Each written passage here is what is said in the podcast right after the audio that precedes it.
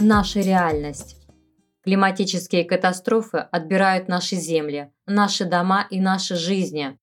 Они приходят без предупреждения. Завтра беда может прийти и в твой дом. Ты готов лишиться зоны комфорта? Катастрофы усиливаются, а мы к ним не готовы. Спецслужбы только ликвидируют последствия и эвакуируют людей из зон бедствия. А вы задумывались о том, что происходит с людьми дальше? Часть из них размещается во временных убежищах, часть становится беженцами. А на какой период эти временные неудобства? Сколько нужно потерпеть, чтобы снова обрести крышу над головой? Ответ на этот вопрос не знает никто, потому что действующий потребительский формат общества не предусматривает заботу о жизни человека и помощь нуждающимся. Очень остро стоит вопрос питьевой воды. По данным ООН, на 2020 год каждый десятый житель планеты страдает от жажды, тогда как существуют изобретения, позволяющие получать воду из воздуха. А как обстоят дела с энергоресурсами?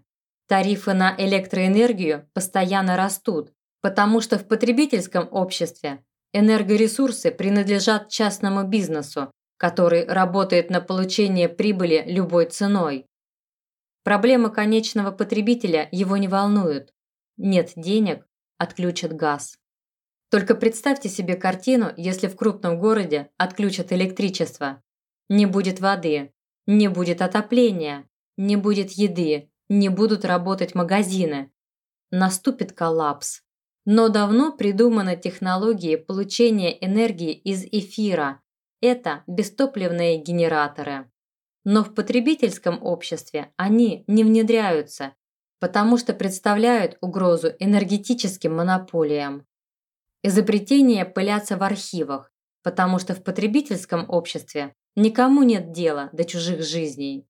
А жизнь – это самое ценное, что у нас есть, и ее не купишь за деньги.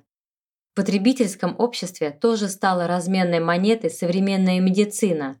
Это прибыльный бизнес, но есть изобретения, помогающие спасать человеческие жизни, которые тоже не внедряются. Мы считаем, что нас обязаны спасать, обязаны обеспечивать, обязаны обслуживать и сняли с себя ответственность за свою жизнь и жизни окружающих.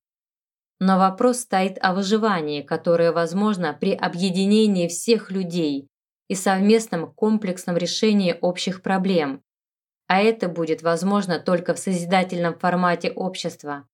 Для этого нам всем необходимо преодолеть отчужденность и направить все усилия на взаимодействие и дружбу между народами в масштабах всей планеты.